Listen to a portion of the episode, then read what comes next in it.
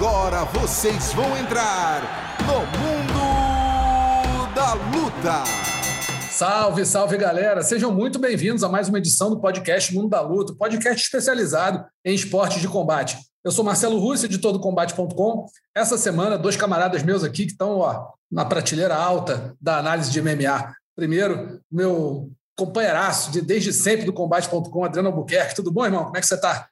Tudo ótimo, Rússio. Muito bom estar de volta no mundo da luta, sempre um prazer. E acho que essa semana a gente tem aí bastante coisa para falar dessa luta, essa lutaça que teve no fim de semana, hein? Exatamente, eventaço, vários eventos, várias lutas bacanas. Vamos falar um pouquinho sobre tudo que aconteceu. E também com a gente, narrador do esporte da Globo, e principalmente do canal Combate, André Azevedo. Como é que você está, doutor? Tudo bem? Tudo ótimo, tudo em paz. Prazerzaço estar com os amigos aqui. Mais uma semana de resenha, debatendo Fim de semana foi, foi quente, né? Foi ótimo. Fim de semana quente, muito por conta do nosso primeiro assunto, que vai ser o UFC 264, que aconteceu no último sábado. Teve como luta principal nada menos que a trilogia entre Conor McGregor e Dustin Poirier. E acabou de um jeito que a gente. O resultado podia até ser imaginado, pode ter sido imaginado por muita gente, mas a forma como ele aconteceu, acho que ninguém imaginaria Conor McGregor quebrando, é, fraturando né, a perna ali, perto do tornozelo, a tíbia, e sofrendo um nocaute técnico no finzinho do primeiro round.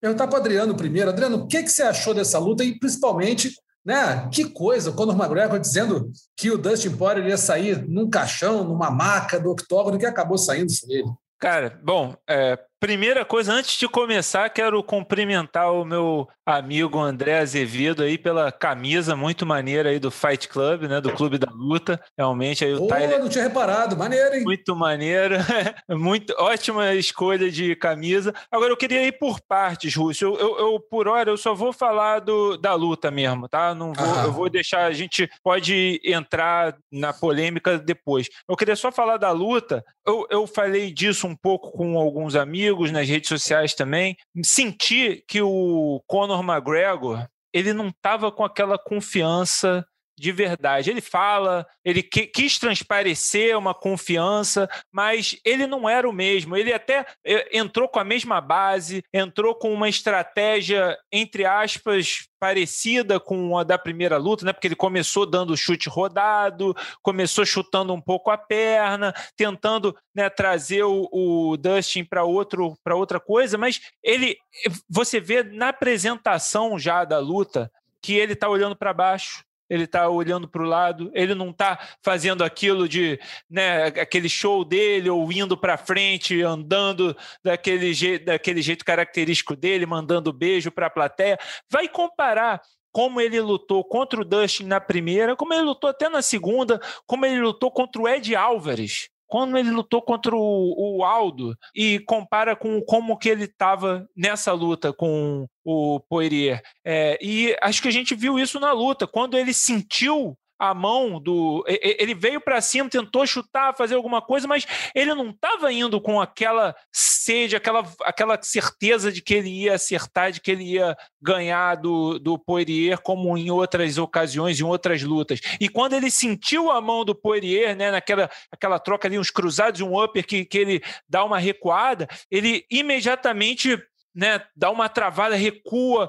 Assim, por isso que eu digo né? É por isso que eu, que eu acho que não fosse, mesmo que não, que não houvesse a lesão, eu, eu acho muito difícil que o segundo round ia ser diferente, que ele ia conseguir uma, uma reação. É, ele já não é um cara conhecido pelo coração por reagir, né? Geralmente quando ele toma um atraso, ele já ele, ele se entrega, geralmente, é. né? É, a gente não teve ainda uma luta em que ele realmente estava tomando um atraso e voltou. O máximo perto disso foi a revanche com o Nate Dias, que foi cinco rounds, né? E ele aguentou um pouco de, de pressão nos últimos dois, ali no, no, nos últimos Essa três. Foi a única rounds. vez mesmo. Mas de resto, ele sempre teve, né? É, é, quando ele vai que nem um leão, quando ele toma um aperto, ele. E no primeiro round ele tomou muito aperto. Aquilo foi um 10-8. O, o, teve momentos ali que eu achei, vai nocautear, o, o Poirier vai nocautear agora, vai terminar agora. Aquelas cotoveladas ali já tinham aberto corte no ouvido dele, né? Ele já ia sair muito ferido. Então, assim, é, não sei por que, que ele perdeu essa confiança. Ele, ele tentou transparecer a semana inteira que estava confiante, falando as coisas, mas é...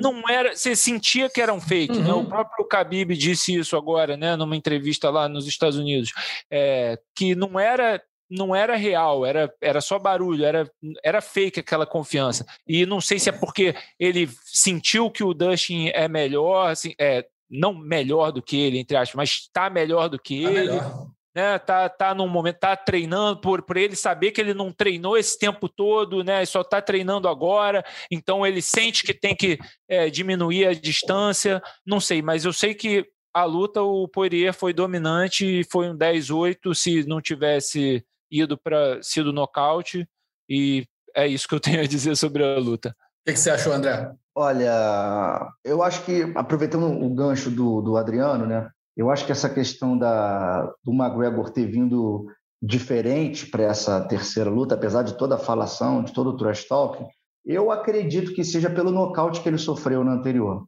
O cara, quando é nocauteado, principalmente pela primeira vez, que foi o caso do McGregor, o cara volta Agora. diferente. Não tem jeito. A gente vai conversar com um durinho.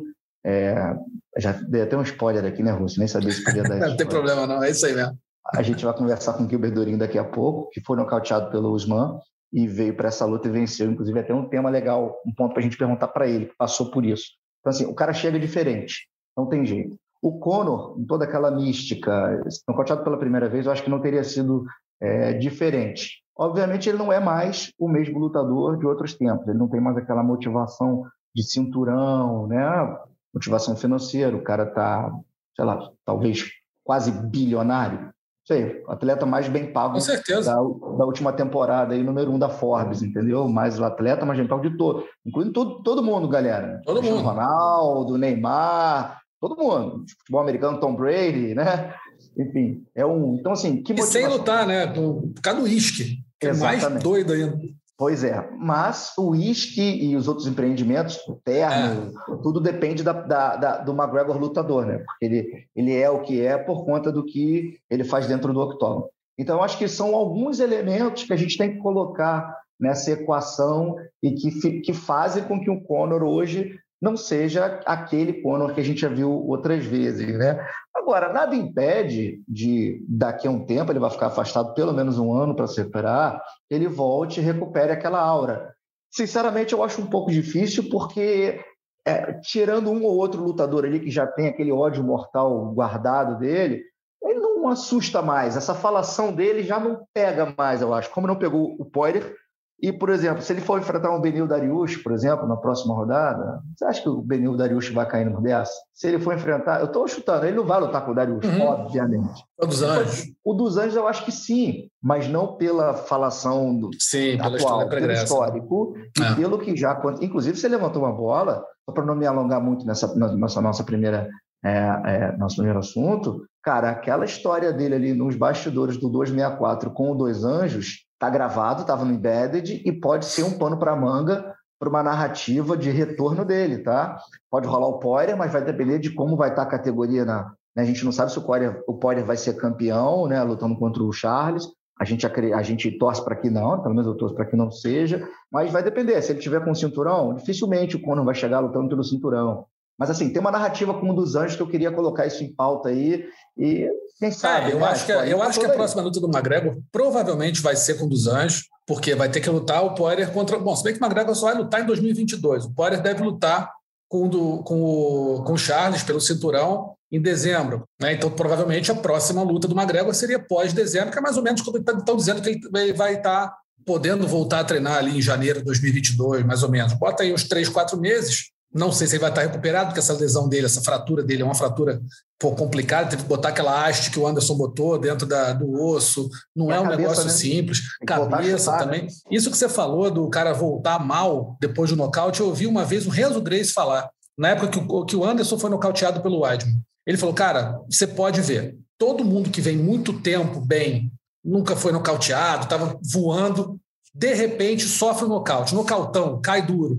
Nunca mais é o mesmo. O cara pode tentar, o cara pode tentar, sabe, mostrar que se motivar, fazer motivação, mostrar para os outros que ele é brabo.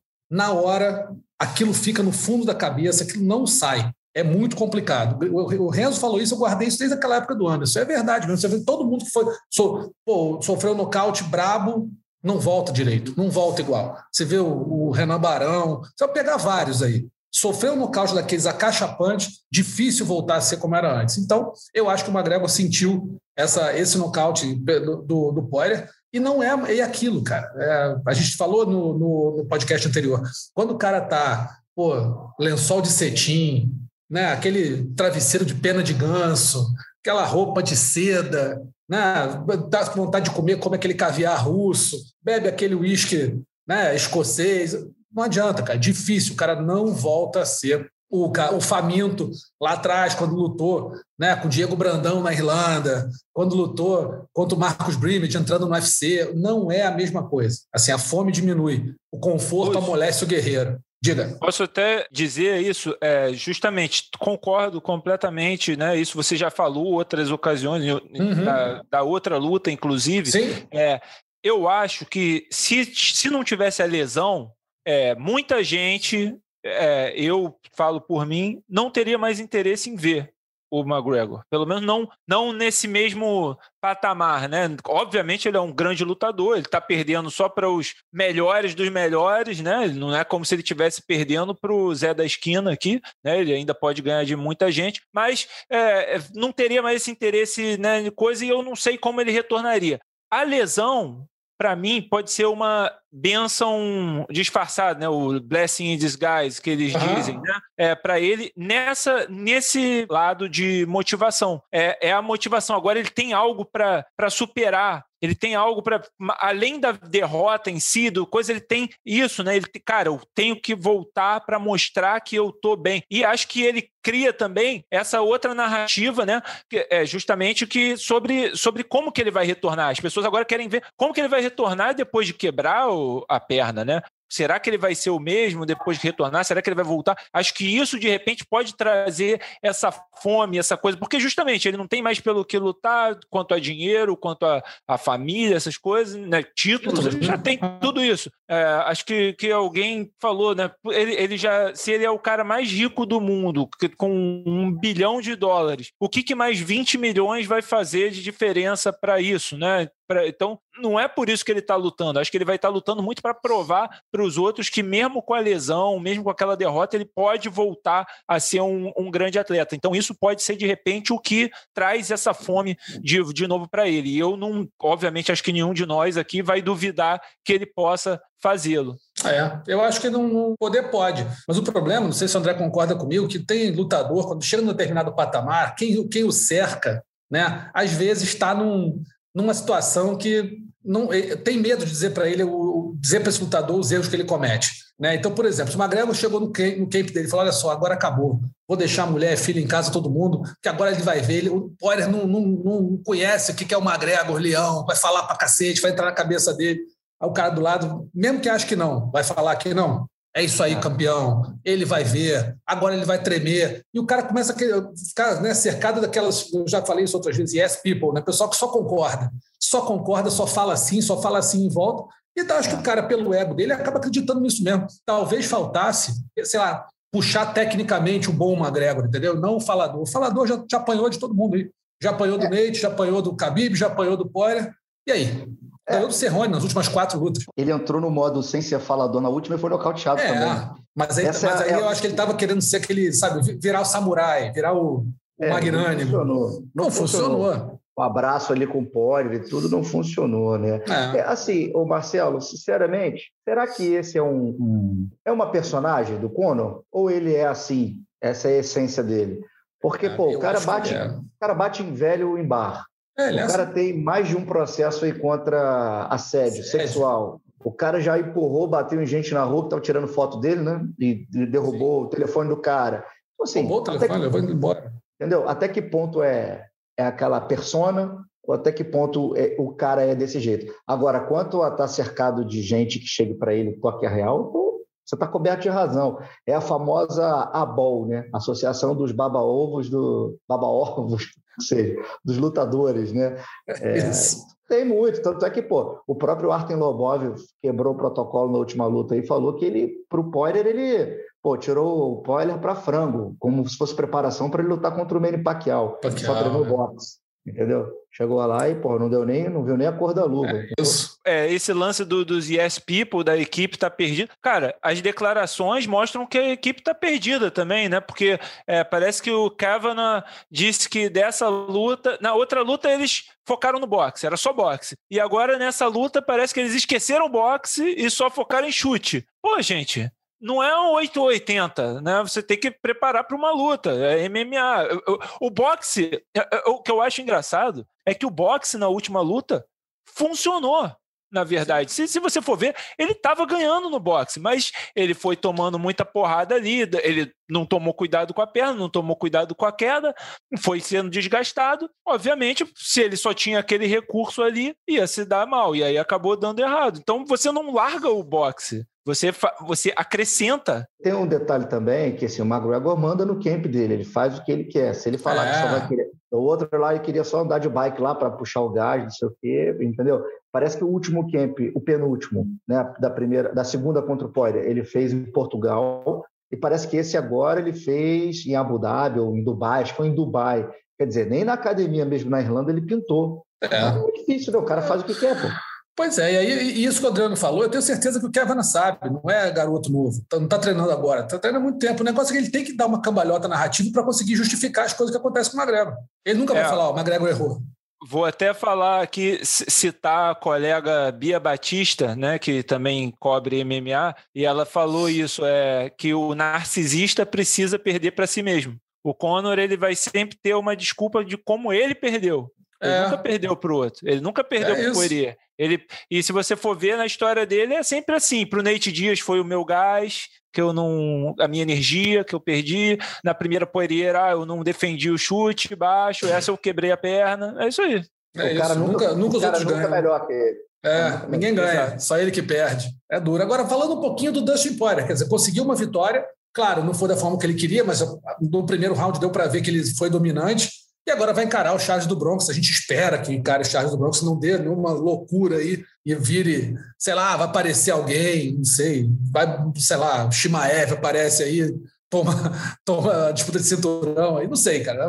Sei lá, vai lutar com o Poirier, não sei. Mas é um lutaço. Hoje acho que é a grande luta do, do peso leve, não tem outra. São os dois melhores mesmo e vão fazer um lutão no fim do ano. Né? O que você acha, Deca? Imagina, como é que você vê essa luta acontecendo? Ah, cara, eu vejo uma guerra, porque o Poirier é um cara pô, super completo, né? É. Muito bom. Mostrou que está tudo ali, né? Os chutes estão ali, as mãos estão muito rápidas, o gás está ali, o coração está ali. Apesar de ter travado grandes batalhas com com outros grandes lutadores, contra o Justin Gates, contra toda essa galera, o Dan Hooker, contra todo mundo, mostrou que o queixo está em dia, né, cara? Não amoleceu ainda, acho que ele está com 32 anos hoje, acho que está no auge dele, é, se encontrou nessa categoria peso leve. Maduro, vai né? ser um desafio, vai ser um desafio gigante para o Charles, mas eu vejo muito equilíbrio nessa luta, tá? Porque a gente não pode esquecer o tamanho, o quilate, o calibre que é o Charles Oliveira.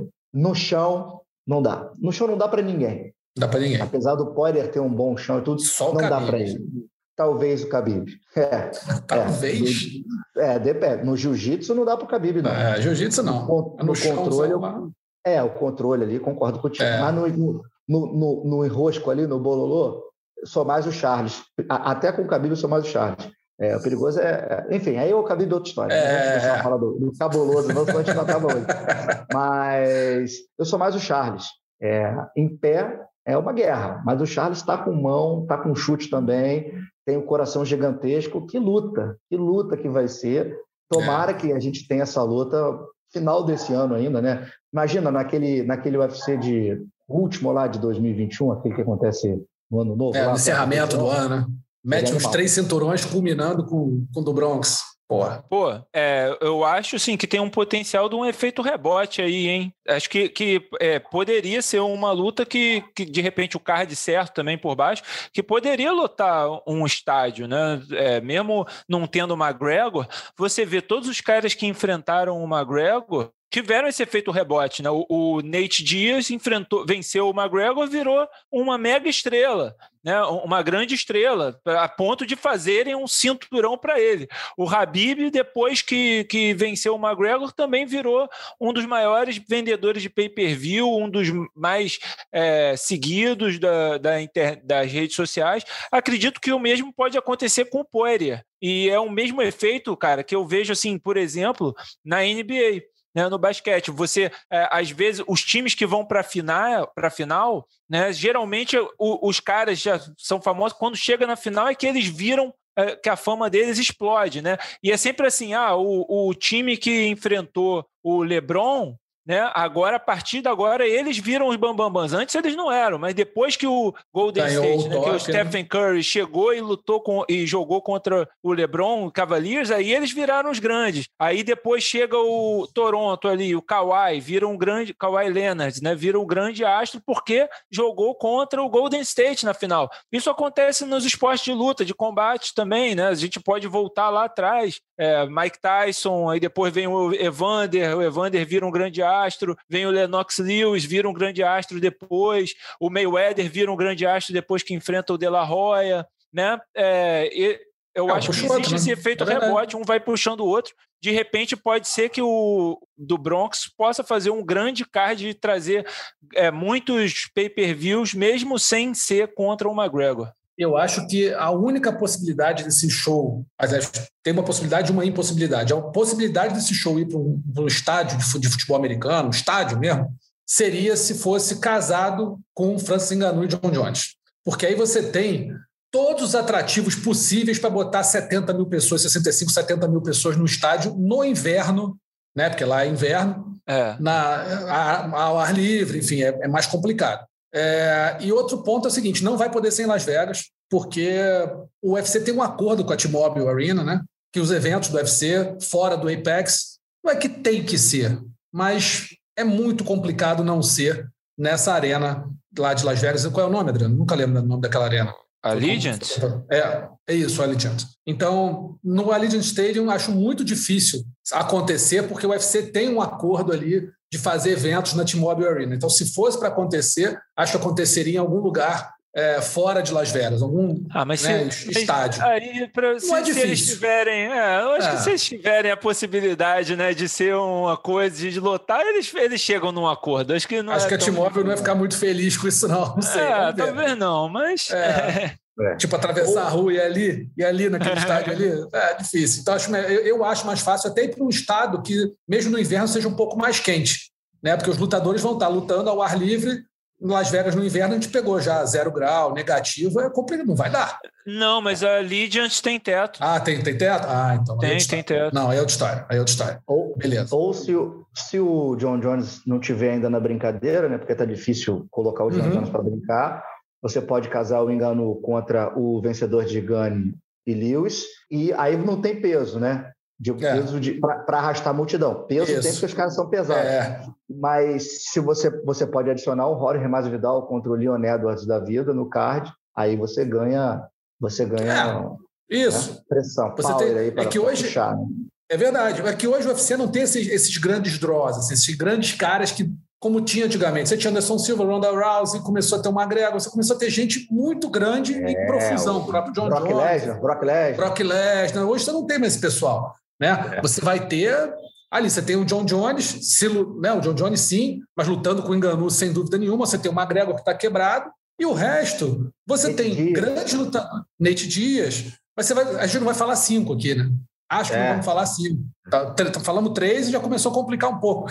Então, para fazer em estádio, eu acho que teria que ser um, assim, um, um alinhamento cósmico ali para conseguir tudo certo. E aí você faz um mega evento no estádio.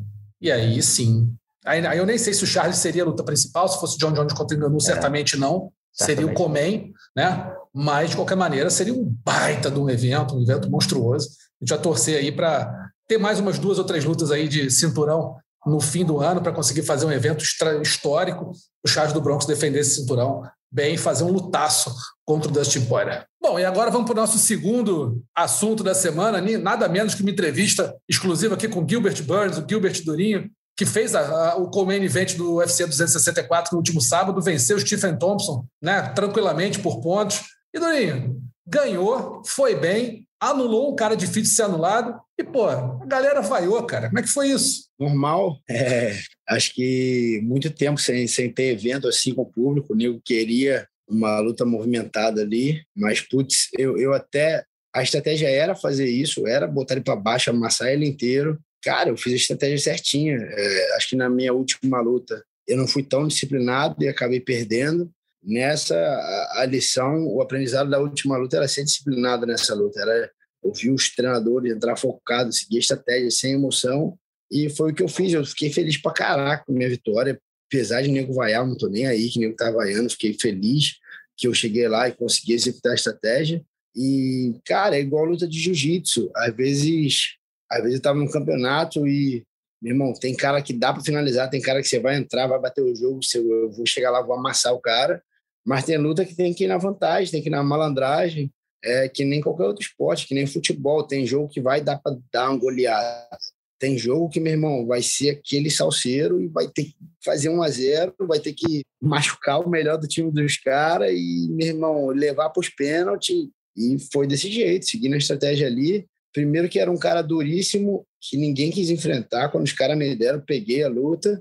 E segundo o momento que eu vim, sabe? Eu acho que eu acabei de perder a luta pelo cinturão, você fica naquela, putz, já era, porra, não, não dá para ir, mas, porra, será que dá para ir? Porra, vai dar para ser campeão, vai dar para fazer tudo de novo, não sei. Até eu, eu acreditar na minha própria resposta, de acreditar que vai dar para ir de novo, foi um processo. Então, foi uma vitória muito importante ali contra um cara muito duro e fiz coisas inéditas ali. Nego não derrubou ele três vezes, eu dei quatro entradas de quedas derrubei três vezes. Depois que eu derrubei, ele não levantou. Consegui controlar mais de sete minutos.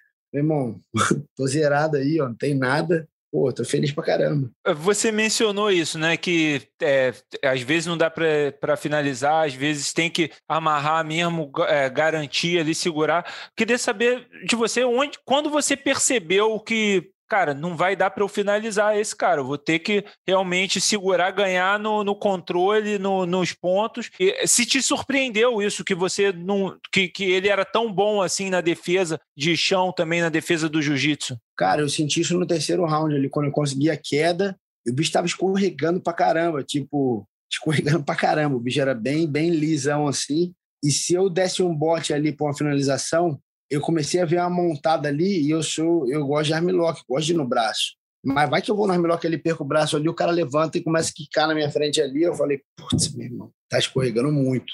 Vou ficar por cima aqui, vou amassar ele, vou controlar bem, vou ficar batendo. Eu vi, aí daí eu senti que ia ser ruim dele levantar, mas ainda tinha um perigo, sabe? Que o cara ele é muito maior que eu, tem a perna, a envergadura de perna grande, envergadura de braço grande. Os braços, eu senti que eu dei uma matada nos braços dele ali, de tanto ele ficar me empurrando eu ficar prendendo mas é o cara que tem perna pra caramba, né, bro? Tipo, ele continuava me empurrando com as pernas, querendo botar, que ele fazia o, o escudo com o joelho ali, me empurrar. Daí eu fiquei trabalhando, travar pra caramba, trabalhar o quadril pesado, fiquei muito nisso, muito mais do que em bater, mas em matar o quadril dele, em controlar o quadril dele, não deixar espaço. E vi ali, eu senti que, putz, vai ser ruim de finalizar esse cara ali. Até tentei uma guilhota ali, mas eu tava já sem a pegada ali. Ia ser, mesmo faltando 10 segundos, ia ser muito arriscado. Eu acho que é difícil você fazer o cara bater também 10 segundos ali. Muita gente já ah, continua guilhotina, mas, pô, 10 segundos ali, eu vou rosnar até, meu irmão, apitar ali. Então eu falei, putz, esse cara vai bater, vamos continuar por cima aqui. Mas me surpreendeu, sim. Ele ficou calmo também por baixo, ele não ficou esperneando, dando posição ali. Eu achei que ele foi bem inteligente, do jeito que ele foi por baixo, ele segurou a onda, tentou travar meu braço para não apanhar tanto ali. Acho que ele foi bem experiente, ele bem, bem malandro, ele mesmo estando em posição ruim. André. Gilbert, é, não é segredo para ninguém, todo mundo sabe que, pô, tu é, tu é, meu amigo, eu te conheço há mais de 20 anos, você, tua família. É, a gente trabalha com luta né, há muitos anos e a gente fica mais frio, né? A gente fica profissional. Mas algumas pessoas não tem como, a gente torce, a gente sofre. Mas, independentemente de torcer e de apoiar, a gente sabe que ele era um desafio quebra-cabeças a ser desvendado mesmo, cara. E você conseguiu desvendar de uma forma assim sensacional, cara. Você, o teu QI de luta está em outro nível, você foi muito estratégico e fez o que tinha que ser feito. Né? Não se emocionou como você se emocionou antes contra o, o Camaru. Esse eu acho que foi um ponto fundamental para sua vitória, mostrou que você está 100%. É, você já estava 100% pronto, mas faltava de repente algum elemento ali para você botar mais frieza no teu jogo e foi o que você fez contra um cara que, como você disse, ninguém quer enfrentar. Um cara dos caras mais duros, se não um jogo mais complicado ali de lutar no topo. E a minha pergunta é nesse caminho, eu coloquei no meu Twitter para ver se alguém tinha alguma pergunta para você, foram vários, eu selecionei uma aqui do Vitor Lobato, ele pergunta e vai junto com a minha. Agora que você desvendou o Wonderboy, teria outro lutador na categoria que dificultasse mais o seu jogo do que ele? Ou você acha que o Wonderboy era aquela cereja do bolo, aquele jogo que faltava para você desbloquear todas as todas as fases aí para chegar no chefão novamente. Quem quer que seja o chefão quando você chegar lá novamente? Cara, tem vários jogos, jogos ali que são muito difíceis ali. Por mais que eu queira lutar muito com, com Kobe e então eu acho que é um, um, jogo bem chato, porque ele está treinando lá na MMA, na MMA Masters e o Daniel Valverde é o professor de chão dele e, e a gente sempre... Eu, eu sou muito amigo com, com o Mutante, com o Miguel Baeza, uma galera lá da MMA Masters, o próprio o doidão lá que o Vicente quebrou o nariz dele, ensino dele, o Mike, Mike Perry. É, eu, falo, eu falo com a galera toda lá e eles falam que o Kobe é bem duro e treina muito jiu-jitsu. O cara gosta de jiu-jitsu está ficando duro. Então, eu acho que o Kobe vai ser um, um, desafio muito grande ali. É um cara que tem um cardio sinistro, um wrestling muito bom. A trocação, você vê que não é uma mão tão pesada, mas é um, uma coisa que meio que te tira do, tira do seu jogo ali que ele tem um volume muito grande e tu não sabe a hora que ele vai entrar na queda. Então, eu acho que o Kobe é um estilo que vai me fazer evoluir muito, lutar contra ele. Eu acho que lutar contra o Camaro de novo vai ser outra outra luta também que vai me fazer evoluir muito.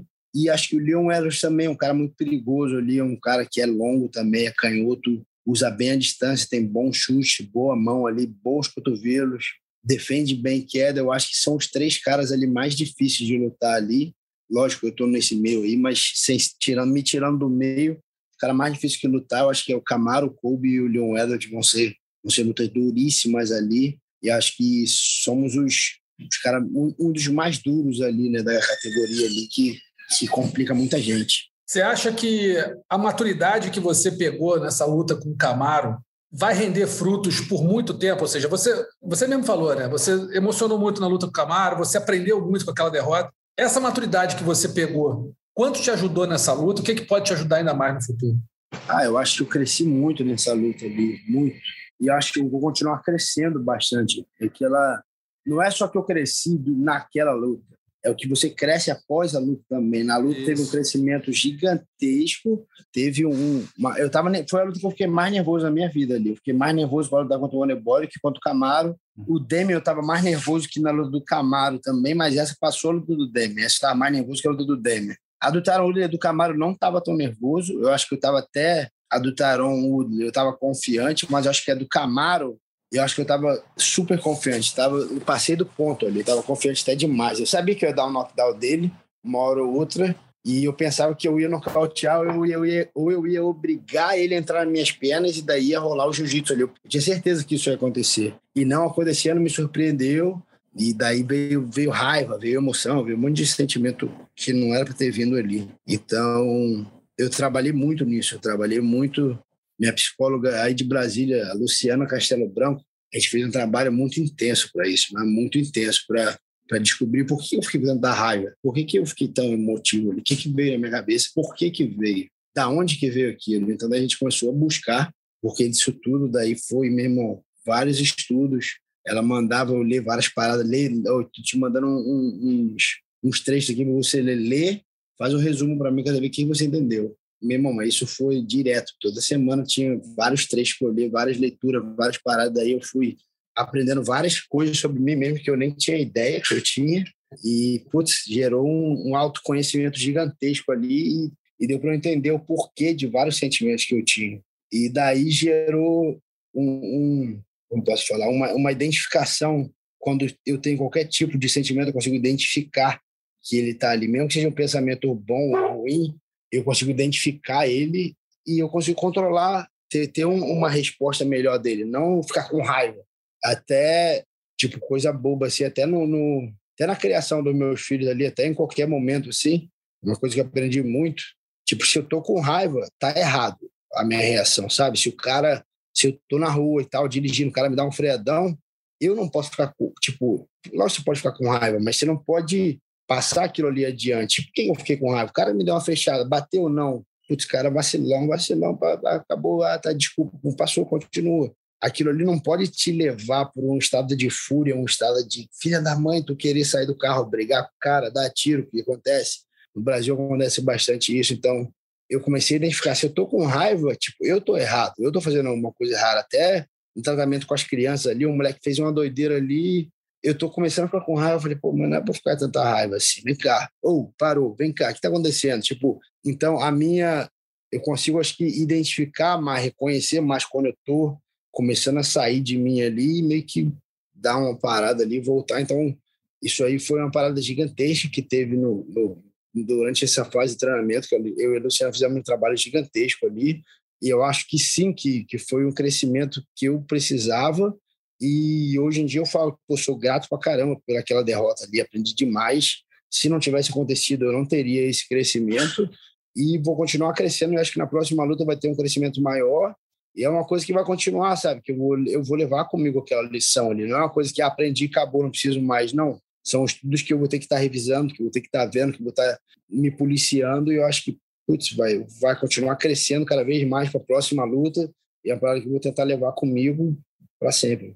Agora, é, porque é, você mencionou que você se sentiu mais nervoso nessa luta do que nas outras. É, por quê? Por que, que você sentiu? Você consegue identificar isso também? Cara, eu estava tentando ficar tranquilo ali e foi difícil. Mas eu acho, o que eu acho, o porquê eu fiquei tão nervoso, eu acho que é pela pressão ali, pela. Acabei de vir de uma derrota, de um, de um tipo, um sonho adiado ali, e eu tinha que provar meio que para mim mesmo que não tinha, não tinha acabado o sonho. E, putz, um oponente difícil pra caramba, e eu tinha que ser disciplinado contra ele. Então, eram, eram muitas coisas em jogo ali. Era tipo eu provar para mim mesmo que eu ainda posso ser campeão. Não é para ninguém, era para mim mesmo. Foi uma derrota gigantesca na última e era um adversário demole mais difícil ainda que o último em questão de estilo. A preparação foi correta, mas quando eu cheguei no ginásio, meu irmão começou a dar um frio na barriga, mas um nervoso que eu falei, caraca, meu irmão. E às vezes, de vez em quando, eu nervoso, aí eu vou aqui, você vai aquecendo, você vai entrando no clima, e daí dá uma baixada sinistra no nervosismo. Baixou, eu falei, opa, tá tranquilo. Daqui a pouco vai no banheiro, vai no banheiro, volta. E vai no banheiro, volta, daqui a pouco, bum, vinha de novo nervoso, eu respirava, pá, falava com os treinadores. Aí eu cheguei pro Daniel, falei, Daniel, tô nervoso pra caraca. Ele tá tranquilo, bicho, a gente vai fazer tudo que tá no plano ali, não tem essa. Falei, tá, e Daniel já ficou um pouquinho mais ligado em mim, assim, aí o Henry veio, falei, Henry, tô nervoso pra caraca. Eu falo que, tipo, eu quero o treinador me ajudando ali e, tipo, falando... E eu lembro, mas eu sempre lembro de uma parada, tipo, quando você tá nervoso, tá certo. Quando você tá nervoso, você tá certo. Eu lembro que o Ramon lembra que falava muito para mim, tá nervoso, tá certo, porque você quer ganhar. Se você não quisesse ganhar, você não ia estar tá nervoso, é que nem aquele cara que nem estudou, época de colégio, faculdade, bicho vai pra prova, tipo, não tá nem aí se passar, se não passar aquele cara não tá nervoso, aquele cara, se passar pra se não passar, não tô nem aí. Então, esse cara não tá nervoso. Mas o cara que estudou pra caramba, que meu irmão, que quer passar, que, que meu irmão quer o resultado, que tá na adrenalina, aquele cara tá nervoso. Porque aquele, aquilo ali tá tudo em jogo pro cara. Então, eh, acho que por, por todos esses motivos aí de querer ganhar, de estar vindo de derrota, de estar alimentando o meu próprio sonho ali, de, de saber do, do tamanho do, do desafio ali, acho que o nervosismo foi, foi grande num evento gigantesco também, torcida pra caramba, um monte de gente lá. Então, eu acho que por isso tudo ali eu fiquei bastante nervoso. Isso, a gente estava até para te perguntar, antes de você entrar aqui, a gente estava conversando sobre a questão de, de sofrer o nocaute e voltar para lutar pós-nocaute. Você já, já respondeu isso. É, eu vi, eu estava assistindo você em casa, que já estava em casa na Rio Preliminar, eu vi que você estava nervoso, você entrou no octógono andando para um lado e para o outro, falei, caraca, bicho está nervoso deu para perceber que você estava nervosão ali. É, porque até o coração na hora já fica disparado. Falei, pô, fui, ferrou, mas deu tudo certo, graças a Deus. Foi importante você sentir aquilo e administrar aquilo, né, Gilbert? A maior lição foi essa: é estar tá lá nervoso pra caramba, tipo, caraca, na adrena ferrada, mas quando começou a luta eu consegui executar. Para mim foi uma das maiores vitórias pessoais para mim. Não foi ganhar do cara, mas foi chegar lá, meu irmão, senti a adrena pesada, tá nervoso pra caraca, e mesmo assim executar o que eu tinha que executar, pra mim essa foi a maior vitória. É, você executou perfeito, cara. Eu quero voltar a, a, esse assunto. Do jeito que você impôs, ninguém nunca conseguiu fazer isso, cara. Você foi o primeiro a fazer isso. E fez de uma forma, assim, perfeita, né? É, eu vi que as tuas entradas de single e de double estavam, bicho, assim, na velocidade da luz, cara. É, eu vi no Embedded aquele teu treinamento que você está com elástico e vai. Fala um pouquinho para a gente aí dessa, da preparação e, e, desse momento. Como é que foi furar esse bloqueio aí de, de do, do Wonderboy? Então, eu preparei para caraca para isso. Eu sabia que ia ser difícil. Aí o, o Raymond Daniels veio e meu irmão tava tomando um diretão de encontro dele, mas tava tomando bica. A bica, eu, eu não ligo de tomar bica você não pode tomar uma bica limpa, que nem eu tomei na luta, mas, mas as bicas dói, bica no corpo dói, incomoda, mas aí eu comecei a, a tipo, calejar, ficar mais duro, aguentando a bica ali. Duas coisas que estavam muito difíceis nessa luta era manter a movimentação, que eu tive que me movimentar mais, ficar pulando ali, meio que fazendo um jogo bem parecido com o dele, me movimentando bem mais e fazer as entradas de queda. Então, as minhas pernas, tipo, as, eu estava fazendo uma preparação fortíssima para chegar no camp forte. Então, faltando seis semanas para outro, eu já estava no gás de luta, faltando seis semanas. Daí, nas seis semanas, a gente começou a puxar muita entrada de queda e muita movimentação. Meu irmão, minhas pernas estavam moídas o treino inteiro. Tipo, minhas pernas não estavam recuperando. Eu faço a preparação física na IHP, os caras fazem um treinamento muito funcional, muito direcionado para a luta. Então, meu irmão, três vezes na semana tinha muita, muita, mais escroto de movimentação, movimentação com elástico. O meu fisioterapeuta brasileiro também, o Tom Freitas, e geralmente eu faço duas vezes na semana, às vezes três. Irmão, eu tive que fazer o tom de quatro a cinco vezes na semana, que eu não estava conseguindo recuperar as pernas. Tipo, eu estava fazendo as duas sessões por dia, eu saía da sessão de treino, aí às vezes fazia mais queda, aí, meu irmão, ia fazer o gelo, saía do gelo, fazia um pouco de jacuzzi, saía da jacuzzi aqui, eu ia fazer uma sessão com tom, aí eu tenho aquelas, aquelas botas ali, aquele Norman Tech, fazia o Norman Tech, meu irmão, mas eu tive que fazer tanta recuperação para minha perna estar tá boa no dia seguinte, que aí no dia seguinte era pancada de novo, era o wrestling. Mas, putz, eu fiz muita movimentação e muita entrada de queda o tempo inteiro. Todo dia eu fazia isso. E daí o Raymond ajudou um pouquinho na movimentação de footwork. O, ele me ajudou um pouquinho na movimentação de footwork ali para entrar nas pernas. E daí, no finalzinho, faltando três semanas, eu comecei a entrar lá embaixo, porque aí não tinha perigo de tomar um direto de encontro. E como a base dele é toda de lado, não tinha perigo de uma joelhada ali. Quando uhum. o cara ficar meio de frente para tu, se tu entrar de coisa, ele joga um joelho ali, já era. Toma ali um joelhadão de encontro, acaba a luta. Quando eu vi que ele estava todo de lado, eu falei, deixa eu entrar lá embaixo, ele tenta me dar uma joelhada.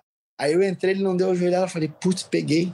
Aí eu matei ali e não falei isso para ninguém, mas eu sabia que esse era o jogo. Eu tinha que entrar mergulhando, tipo, lá embaixo, Sim e encontrei a, e, e fazia pegada forte na perna. Quando eu pegava na perna, eu falei, agora ele tá ferrado, porque ali eu, eu falo, a gente chama de escalada, né? Eu dou uma escalada na perna ali, posiciono a cabeça. E eu tava forte ali, eu tava tanto específico ali, mas tanto específico. O treino foi muito direcionado, assim. Acho que o que mudou muito no meu treino foi esse direcionamento. Todo dia era muita movimentação no elástico, todo dia era muita entrada de queda. E eu só fazia sparring com os karatecas acabava o sparring, eu fazia específico de, de single leg, de double leg, de parede, com os caras que defendem bem parecido com ele, que os, pô, tem os caras são mais bravos que ele ainda ali. Aí, pô, o treino foi redondinho, fazendo muito isso todo dia, todo dia, todo dia. No final, tava encaixando bem o jogo e era mais a cabeça, tá blindada ali, tá pronto pra luta ali, que, meu irmão, o treino foi, foi sinistro esse treino. Eu acho que foi mais direcionado do que só do Demer, que foi muito direcionado também, que no Demer eu pegava o meu irmão né, e o Wagner Rocha, pegava um canhoto da academia ali que faz o jogo bem parecido, até mais chato, tem um volume maior que o dele, braçudo também, daí o moleque ficava de canhoto jogando golpe pra caramba, entrando, jogando golpe e entrando. Fora isso, era meu irmão por cima, o Wagner nas costas, e eu ficava, isso, eu fiquei fazendo isso o camp inteiro. Do Camaro já não deu para fazer tão específico assim, porque o Camaro é um cara muito completo, não faz só uma coisa. Mas esse também, quando o cara faz só aquilo, eu fiz só aquilo, putz, deu, deu para encaixar bem o jogo para a luta chegar lá e executar tudo que eu treinei. Agora, falando um pouquinho da luta, do, da luta principal, né? O McGregor contra o Poirier.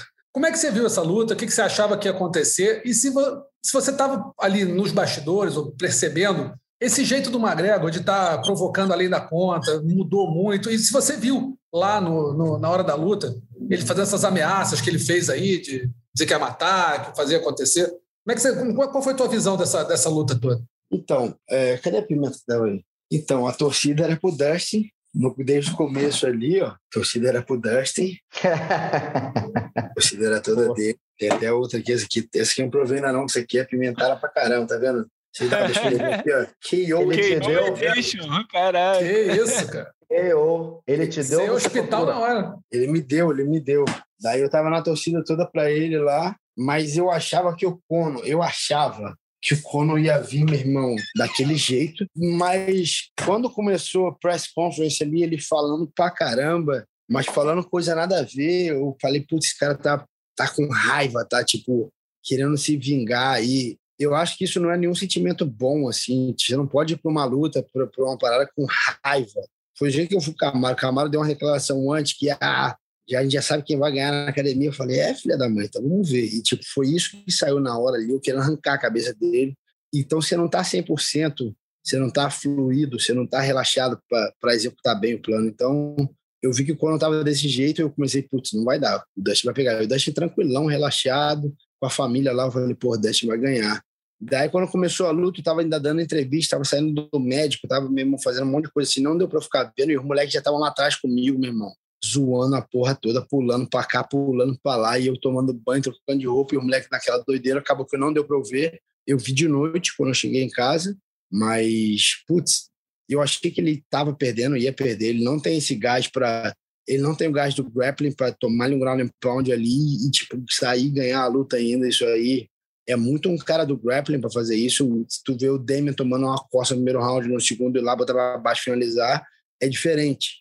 Mas um cara que é da trocação, tomar um ground and pound pesado daquele ali, o cara não volta mesmo pro segundo round. Mas, putz, acabar daquele jeito ali, escroto ali, o bicho, putz, é, teve uma lesão ferrada ali. Daí, depois da lesão, meu irmão, eu acho que é, é complicado. Daí, o bicho falou um monte de besteira, mas depois da lesão ali, como o cara já estava cheio de raiva dentro dele, cheio de, de parada ali, só ia sair aquilo ali. Então, é difícil julgar o cara, ah, foi uma pela saco tipo, eu acho que ele mesmo vai ter que se julgar, se arrepender do que ele fez ali. Eu acho que ninguém gostou, não preciso falar que eu não gostei, que putz, não, não é do, do não, não é coisa que eu pratico, que eu faço, mas eu também não estou aqui para julgar o cara ali, não. No momento que já tá, já tava com raiva do cara e acontece aquela lesão ali, é um cara que, meu irmão, putz, tem aquela grana toda, eu acho que não tem boas pessoas em volta dele ali, bons mentores, bons amigos ali. Então é complicado eu falar do cara. Então eu acho que, lógico eu acho que ele se equivocou, mas eu acho que dá tempo ainda do cara, meu irmão, ver que errou ali, mas aí é com ele mesmo, mas ninguém é perfeito, né, cara? Eu entendo ali as condições ali, é, é complicado ali, lesionar naquele jeito com um cara que é seu rival, vai saber ele que está passando na cabeça dele. Eu ia perguntar, é, nas internas, assim, lutadores conversando com lutadores, como é que tá a imagem do McGregor? Assim, para vocês, vocês lutadores falando, é um cara que vocês acham? Assim, uma coisa é que a imprensa acha, que o fã acha, outra coisa é que o lutador que está ali dentro, vivendo a realidade que os outros vivem, eles geralmente têm uma visão bem, pra, bem particular e bem próxima da realidade.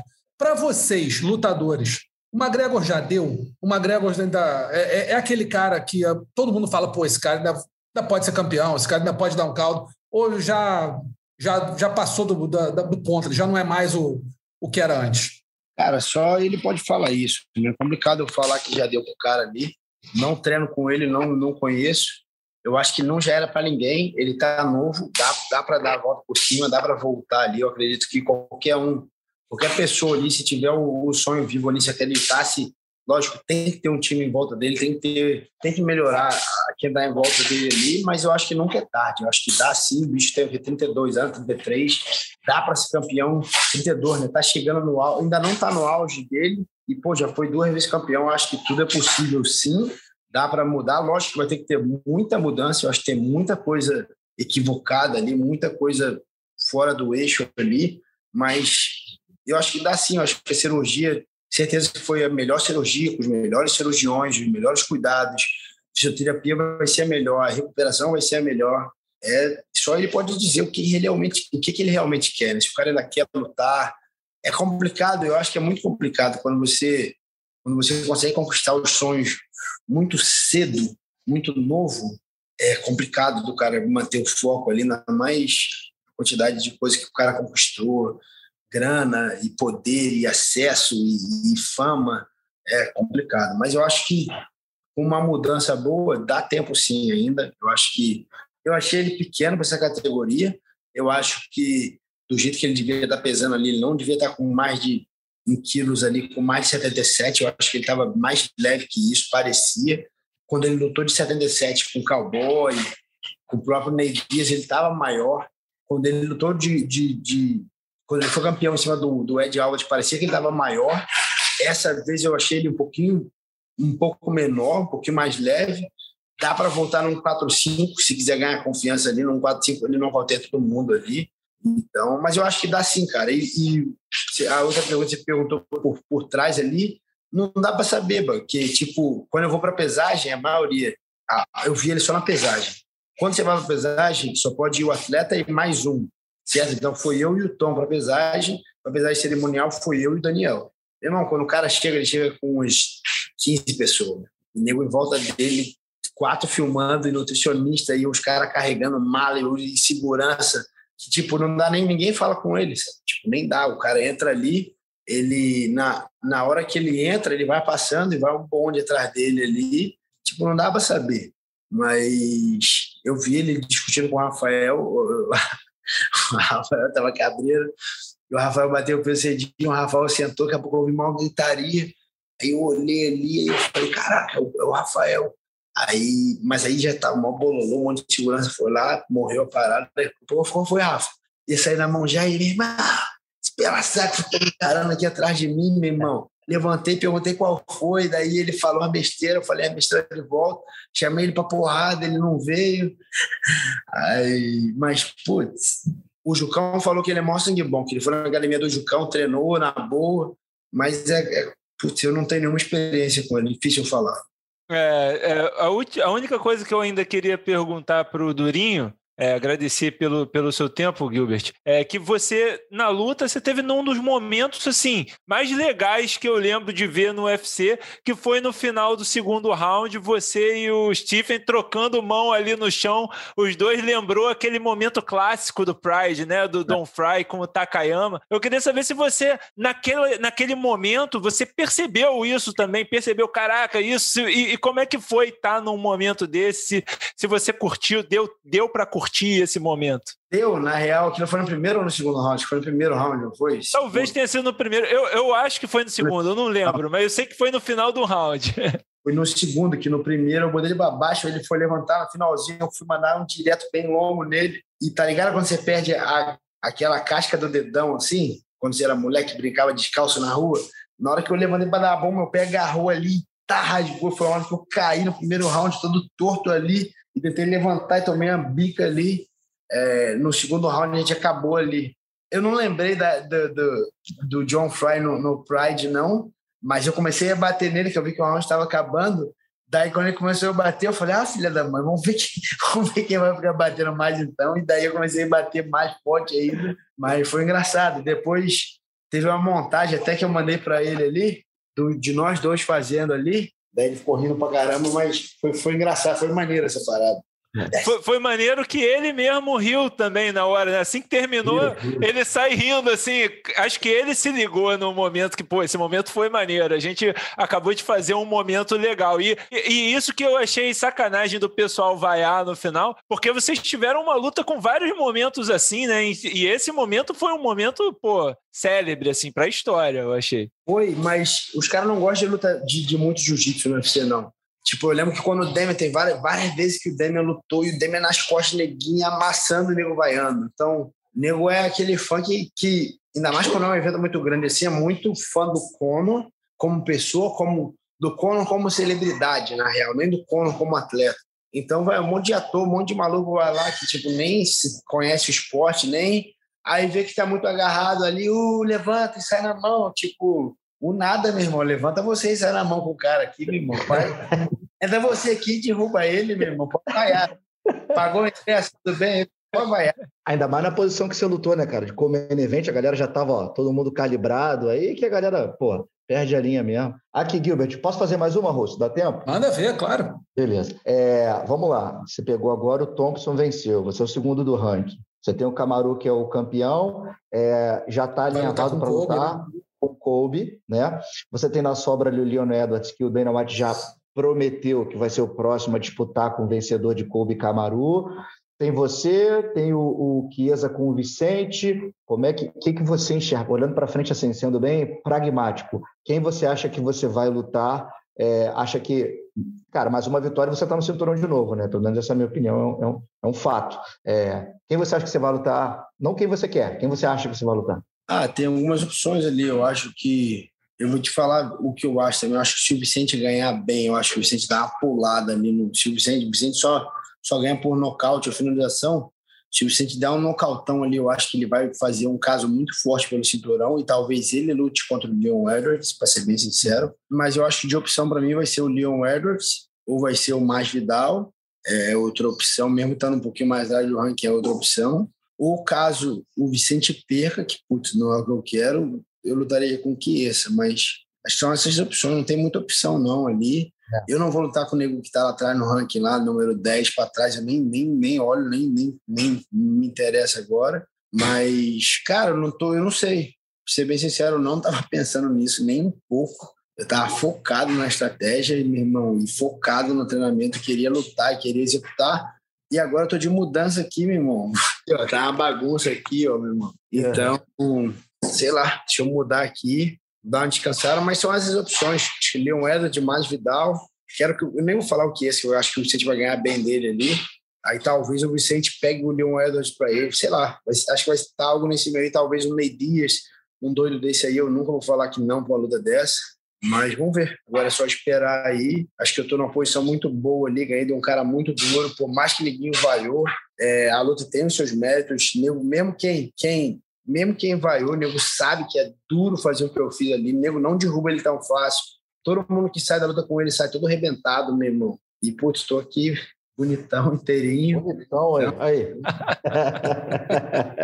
Beleza, Durinho. Cara, obrigado aí pela presença aqui no podcast mais uma vez. Parabéns aí pela vitória em cima do Stephen Thompson. Tomara que venha aí a melhor luta possível para você. Acho que esse cinturão né, vai acontecer de novo, não, não tenho muita dúvida. É questão de tempo e, e resultado. E resultado você está tendo, teve agora um excelente né, pegando a luta certa, uma conjunção de fatores aí de outras lutas, é bem capaz de você ser o próximo desafiante em um curto espaço de tempo. Eu quero te agradecer, dar os parabéns e sempre quiser pintar por aqui, porta está aberta. Valeu, Russo. Valeu, Adriano. Valeu, André Azevedo. Tamo junto, galera. Obrigado. Valeu, abração. Tá aí, então, Gilbert Durinho batendo papo com a gente aqui no Mundo da Luta. Sempre entrevista excelente, contando bastidores, quando ele fala muito bem, né? Então, trouxe bastante, é, até bastidores dele mesmo, essa parte, né? De ter feito um trabalho psicológico intenso depois da luta com o Camaro, muito interessante, né, Adriano? É, é, é, bom a gente conversar com o lutador, que a gente consegue ter essa a visão que a gente aqui de jornalista não tem nem ideia, né, cara? Ah, cara, o Durinho, ele é excelente. A gente estava tentando trazer ele há muito tempo para cá, mas né, para participar de novo do, do podcast, mas ele pediu para não participar porque ele estava realmente muito focado nesse treino, ele estava tá negando o pedido de entrevista e a gente deu para deu ver por quê, né? É, é, por isso que eu palpitei na vitória dele, inclusive. Eu, eu vou confessar, cara, durante a semana eu estava com muita dúvida, muita dúvida. Eu estava pensando, cara, por ninguém é, ninguém consegue resolver esse problema, que é o Thompson. Vai ser muito difícil, ele precisa encostar nele para conseguir vencer. É, como que vai ser isso? Mas eu, a, o que me fez ter confiança foi: é, o, o Durinho já disse isso outras vezes, ele é um CDF da luta. Né? Ele estuda muito, ele é um nerd da luta. Então, eu tinha certeza que ele ia estar preparado é, o melhor possível, ia ter estudado a melhor forma possível. E ele contou aí como que, como que ele descobriu como chegar no, no pé do, do Stephen Thompson. Isso é coisa de quem estuda muito, quem está realmente é. muito focado. Né? Então, cara, muito bom ter ele aqui de novo. É, é bacana, né, Azevedo? Você conhece ele já há um tempão, já falou aí há mais de 20 anos Vê o cara ainda motivado, né? Chegou nesse nível alto da luta, você vê, tá uma vida né, boa, tranquila, mas assim, chegou nesse nível alto da luta e buscando sempre o, o topo, né? Isso é bem é. interessante. É, é craque, né? É craque e já faz isso desde desde criança mesmo. Ele, os, os, outros dois irmãos, como eu disse, né? Acho que a maioria das pessoas já sabe. A gente morava muito perto, assim, no mesmo bairro. Ele morava numa rua, morava na rua de cima e já treinavam jiu-jitsu desde criancinha. É, e tá aí, cara. Isso, assim, para mim, pessoalmente, aqui até abrindo um pouco meu, meu coração aqui, fazendo um arquivo confidencial, é muito bacana e emocionante de ver, cara, porque, pô, conheço o cara desde moleque, é, vi toda a trajetória dele, a gente perdeu contato um tempo por conta de coisas da vida, a gente se reencontrou antes dele, dele estrear no MMA, a gente se reencontrou, ele estava parado, com, pensando assim, ah, não, meu pai quer que eu termine a minha faculdade e tal, ele estava na faixa marrom, meio paradão, entendeu? E falou, ah, não sei, tá difícil de eu continuar e tudo. Só que ele resolveu largar a faculdade e investir novamente no jiu-jitsu. E tá aí, o, o resultado é, é muito bacana. Assim, já troquei essa ideia com ele fora do ar, né, entre a gente aqui. É, é muito gostoso, muito gratificante. E, assim, a cada luta dele é um nervosismo assim, absurdo. E, enfim, é sempre um prazer, né, cara? A gente sofre, né? A gente sofre por poucos, né? A gente que trabalha com isso, por mais que goste um luta do outro, com certeza. faz a gente sofrer. Com certeza. Mas quando a gente sofre, a gente sofre de verdade. Sofre com vontade, né?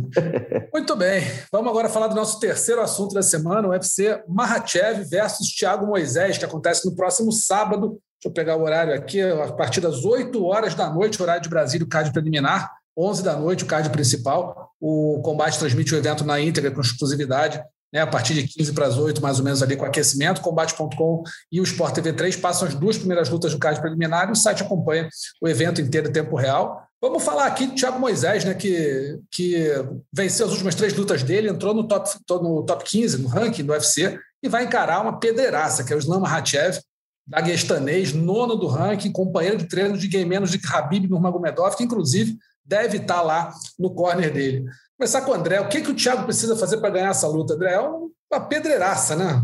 Makachev hoje é apontado pelo Khabib como talvez o, um dos próximos campeões da categoria. É, e há quem diga que ele de wrestling ele é melhor que o Khabib, né? Há quem diga que lá a galera da academia, nas internas, falam que esse moleque é um monstro. Então, assim, você me perguntou o que, que o, o Thiago Moisés precisa. Além de treinar muito, fazer muito treinamento específico para defender aquelas quedas do, do Mahashev, que eu acho que mesmo ele treinando para defender, vai ser muito difícil se o Mahashev chegar para derrubar, como aconteceu com o Durinho Thompson, né? O Durinho chegou para derrubar, o Thompson não conseguiu defender. Eu acho que vai ser parecido com o Thiago Moisés.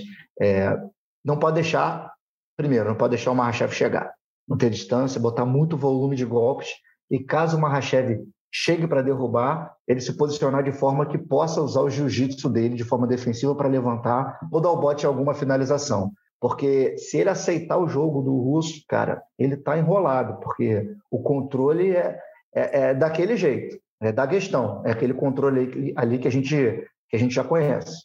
Não tem muito mistério, não, Russo. Adriano, concorda?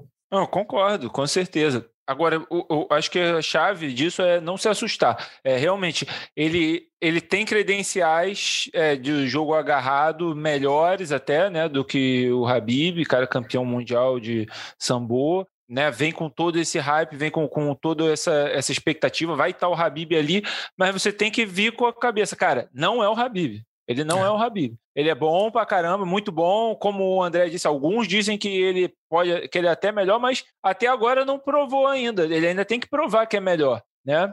Então não se assustar, é, não, não ficar, como dizer, não ficar encurralado ali na grade, né? Não ficar ali preso, tentar girar, circular e se manter em pé.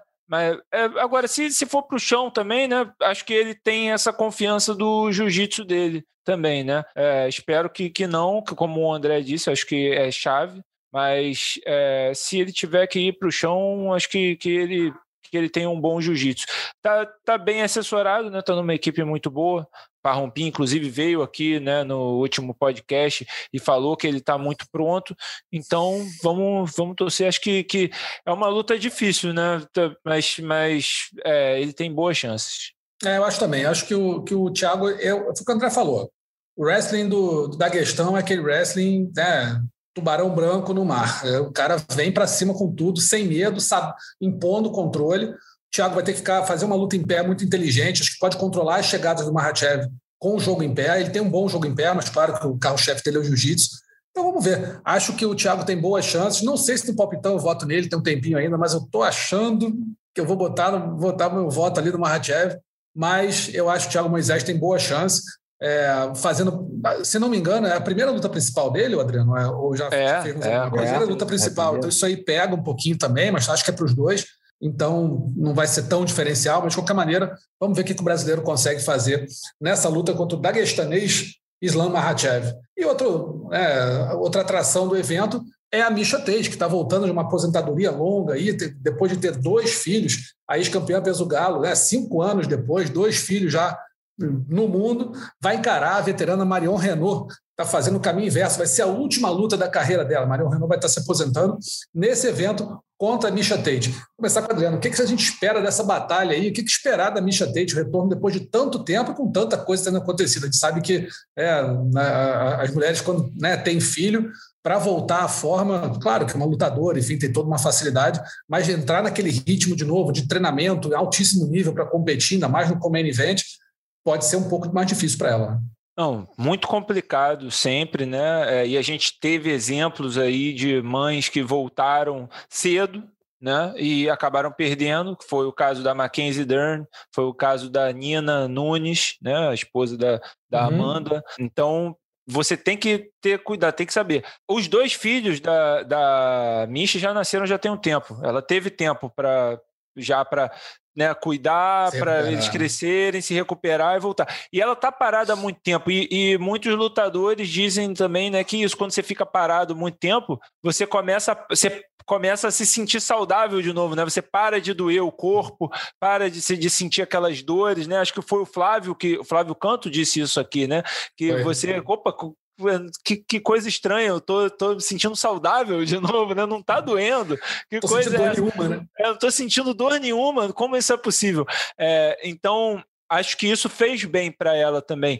É um longo período de inatividade, mas ela ainda tem uma idade ok, né? Ela não tá velha demais para o esporte e ela não tomou esses estragos né, nos últimos cinco anos, né, por, de, por não estar lutando, não, não sofreu tanto é, danos, né, tantos estragos no, no, cérebro, no corpo, que outros lutador, outras lutadoras, outros lutadores sofreriam treinando esse tempo todo. É, então, acho que ela tem um bom potencial, enquanto a Marion está justamente é, ju nesse caminho de saída, está exausta, de, de treinar, tá dolorida de todos esse tempo, tá treinando e buscando a carreira dela e tudo mais. A, a Marion também, se não me engano, é mais velha do que a Misha, já tá um pouquinho mais avançada.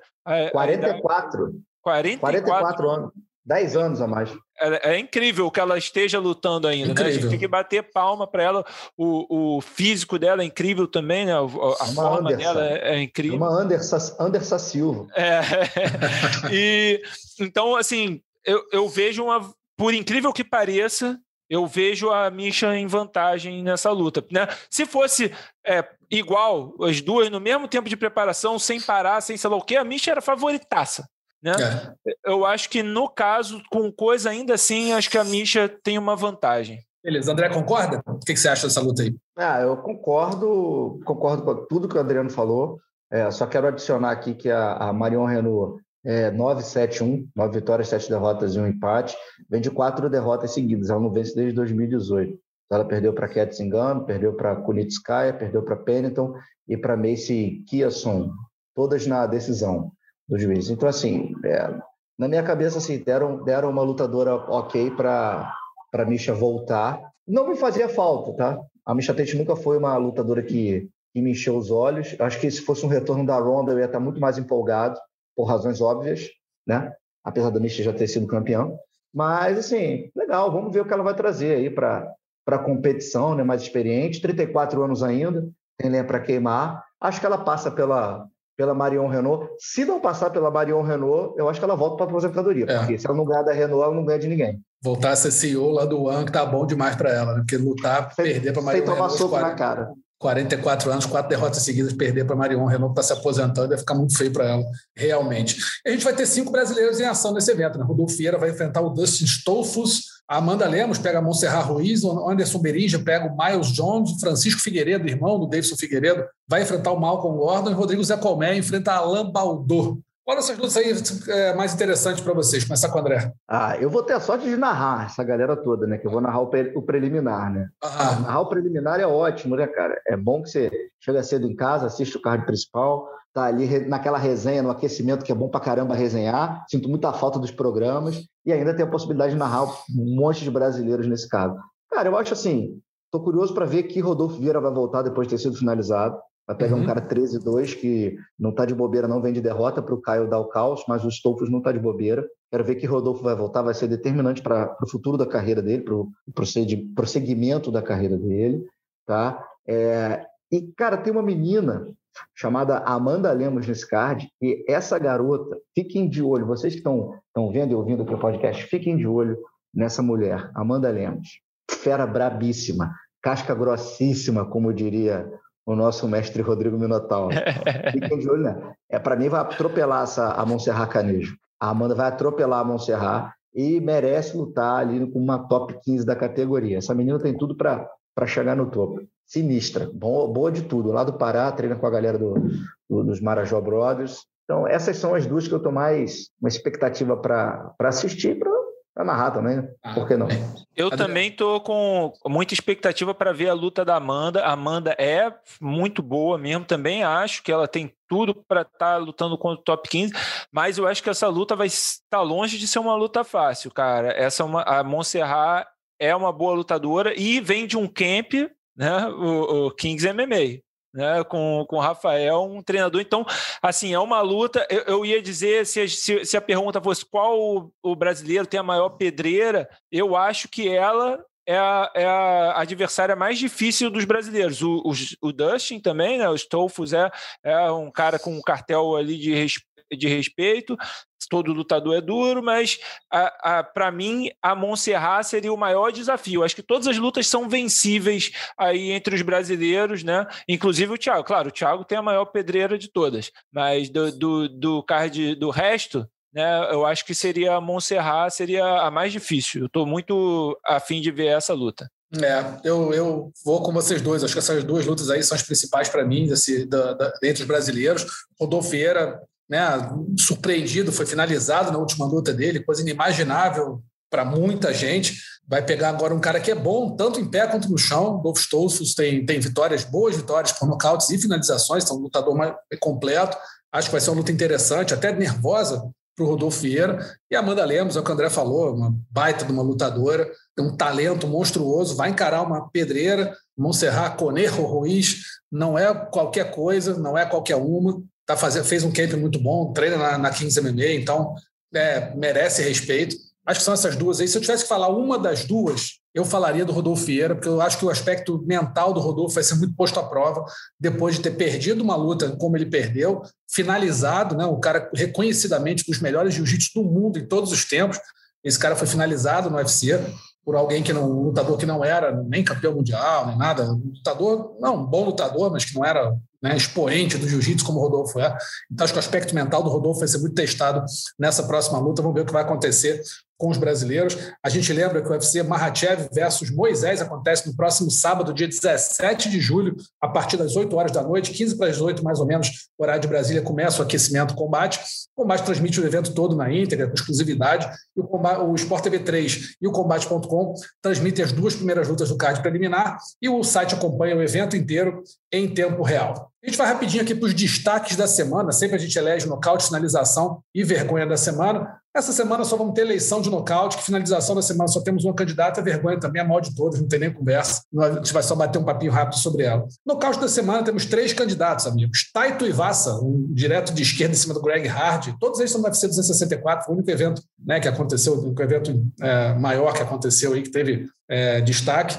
O Ilia Topuria, é, golpes no chão em cima do esquisitíssimo Mr. Bean, Ryan Hall, também 264, claro, e o Dricos Duplessis, um direto direito em cima do Trevin Giles. Começar com o Adriano, nocaute da semana. Cara, o nocaute da semana é pro novo herói, né, das mulheres, o novo herói do, do, de todo mundo, assim, que estava querendo que o Greg Hard apanhasse, né, por, né, por todas as polêmicas do Greg Hard, né, todas as acusações de que ele bateu em, em mulheres na vida dele, né, é, É, é o Taito Ivasa, foi um, um nocautaço, foi além de ser um nocaute lindo, um grande contragolpe, um grande momento, ele ainda virou um, uma celebridade instantânea ali naquele momento, ainda sai comemorando daquele jeito lá incrível dele, né, bebendo a cerveja no, no tênis, então é, é Taito Ivasa. André, concorda?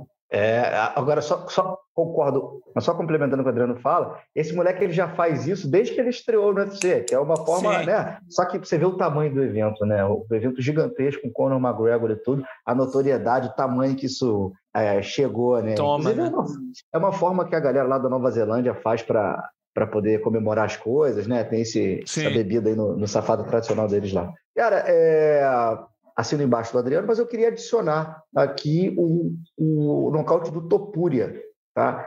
Pelo estilo de jogo do adversário dele. Não foi o mais bonito, porque foi um nocaute técnico, né, no solo, mas ele, do mesmo jeito que o Durin desvendou o, o quebra-cabeças lá do Thompson, o Topuria desvendou o quebra-cabeças do Hall, que é um cara que quase ninguém quer lutar, tem aquele jeito chato pra caramba que fica fazendo aquele Imanari roll, né? Ele dá aquele rolamento, vai para o teu pé, um cara difícil de lutar, enjoado, um jogo chato. E o Topuria, que eu bato aqui e, e boto um asterisco no nome desse garoto, 24 anos, invicto, 11-0, é dessa leva de grandes lutadores georgianos. Esse moleque é material para ser top 5 do UFC, quiçá disputar cinturão e ser campeão, tá? É um monstro esse garoto. Ele é bom É muito bom. Só evolui a cada luta, ele vem mostrando elementos diferentes. Ele é forte na luta de chão, mas já mostrou um boxe sensacional, alinhado, poder de nocaute, bota bem para baixo, bom de. Ó, é o moleque que, que vai longe. Então, por esses elementos, eu fico com o Topura e menção honrosa para o Tuivasa, que merece demais. É, eu vou votar no Tuivasa também, o herói das mulheres e dos bêbados. Não é qualquer um que consegue ser herói desses dois grupos. Né? E dos sapateiros. E dos sapateiros. Dos sapateiros também. Então, o Tuivasa está fazendo fila aí de, de fã. E achei engraçado uma coisa na, na comemoração dele, que ele foi fazendo chui do octógono até os bastidores. E teve um cara que meteu a cerveja, pegou o molho de pimenta do Dustin Poirier e tacou lá dentro. Ele viu e falou, ó, tá na frente, eu bebo. Largou para dentro, depois ficou tomando água lá, que a boca ardeu, mas tomou cerveja com chulé e, e pimenta, nosso Taito Ivassa. Então tá aí para mim também no caos da semana. Ficou dois votos a um com a menção honrosa para o Ilia Topuria, que realmente tudo que o André falou, o cara é craque, acho que vai, vai subir com certeza aí nos, nos, nos quadros do UFC. Temos na finalização da semana os algas do Magulov, né? Jalgas Jumagulov, foi um triângulo de mão, uma guilhotina, meio triângulo de mão, meio guilhotina em pé, em cima do Jerome Rivera. É, uma bela finalização. Ele é mais baixinho, conseguiu mesmo assim pegar um lutador bastante, bastante forte, né? bastante é, habilidoso. O Jalgas Jumagulov, Kazak, ele, né, André? Cazaquistão, não é isso? Kazak, Kazak. Isso. É, é. Escreve com ah. Z e com G, né? Zalgas, mas fala Jalras, Jalras Jumagulov. Isso. E aí ganhou do Jerome Rivera no, no card preliminar. E a vergonha da semana acabou sendo, acabaram sendo as ameaças de morte do Conor McGregor para o Dustin Poirier após a luta entre os dois. Vou acrescentar também é a falta de classe completa do, do irlandês, falando da esposa do, do Dustin Poirier, enfim, dizendo que ela mandou mensagem para ele. Aí quando eu estava saindo, oh, vou te encontrar, fala comigo depois, eu te encontro na boate. Aí depois falou: ah, você tá gorda, tá não sei o quê, vagabundo. Ele falou, falou uma porção de barbaridade. Quer dizer, o cara conseguiu né, fechar um fim de semana do, do pesadelo de todas as formas. Perdeu, quebrou a perna, ameaçou o adversário de morte, foi deselegante com a esposa, desrespeitoso com a esposa do cara. Quer dizer, faltou só bater em criança. Fora isso, ele fez de tudo, o Conor McGregor. E por isso, acho que todo mundo concorda, não tem muito outra vergonha da semana que não seja essa. Né? Não, uma vergonha, vergonha, vergonhíssima, né? É, a gente já falou, é, perdeu o tom total, né? É, é, voltou a ser o McGregor que infelizmente acho que é ele mesmo, né? Que não é o personagem, que é quem ele já se mostrou ser esse tempo todo. Né, o, o André falou bem disso no, no começo do programa, né? Acho que esse é ele, infelizmente, é uma vergonha, uma vergonha. É, difícil vai ser alguém superá-lo, né? Esse mês de julho. Mês de julho está complicado mesmo de alguém superar o McGregor no quesito vergonha. Galera, a gente vai ficando por aqui, agradecendo muito a participação, Adriano, André. Obrigado, viu, amigos? Sempre à disposição. Prazer. Um prazer sempre. Estamos aí, sempre estar tá aqui junto com observar e admirar esses belos olhos azuis aqui de Marcelo Russo. Lembra que o podcast Mundo da Luta fica sempre disponível ali no combate.com. Você pode acessar também nos principais agregadores de podcast do mundo, o ge.globo podcast, que tem não só o Mundo da Luta, como todos os outros podcasts do, do esporte da Globo, o Spotify, o Google Podcasts, o Apple Podcasts e o Pocket Casts. O roteiro desse episódio, como sempre, é do nosso reverendo Adriano Albuquerque, que hoje participou com a gente aqui, e a edição cai nas mãos de Traíra Rondon, a nossa amiga Raíra Rondon, a gente chama de traíra, porque ela sabe por quê, faz a edição do nosso podcast, tá bom? Um abraço para todo mundo, até semana que vem, até mais. Finalizado. Semana que vem tem mais Mundo da Luta.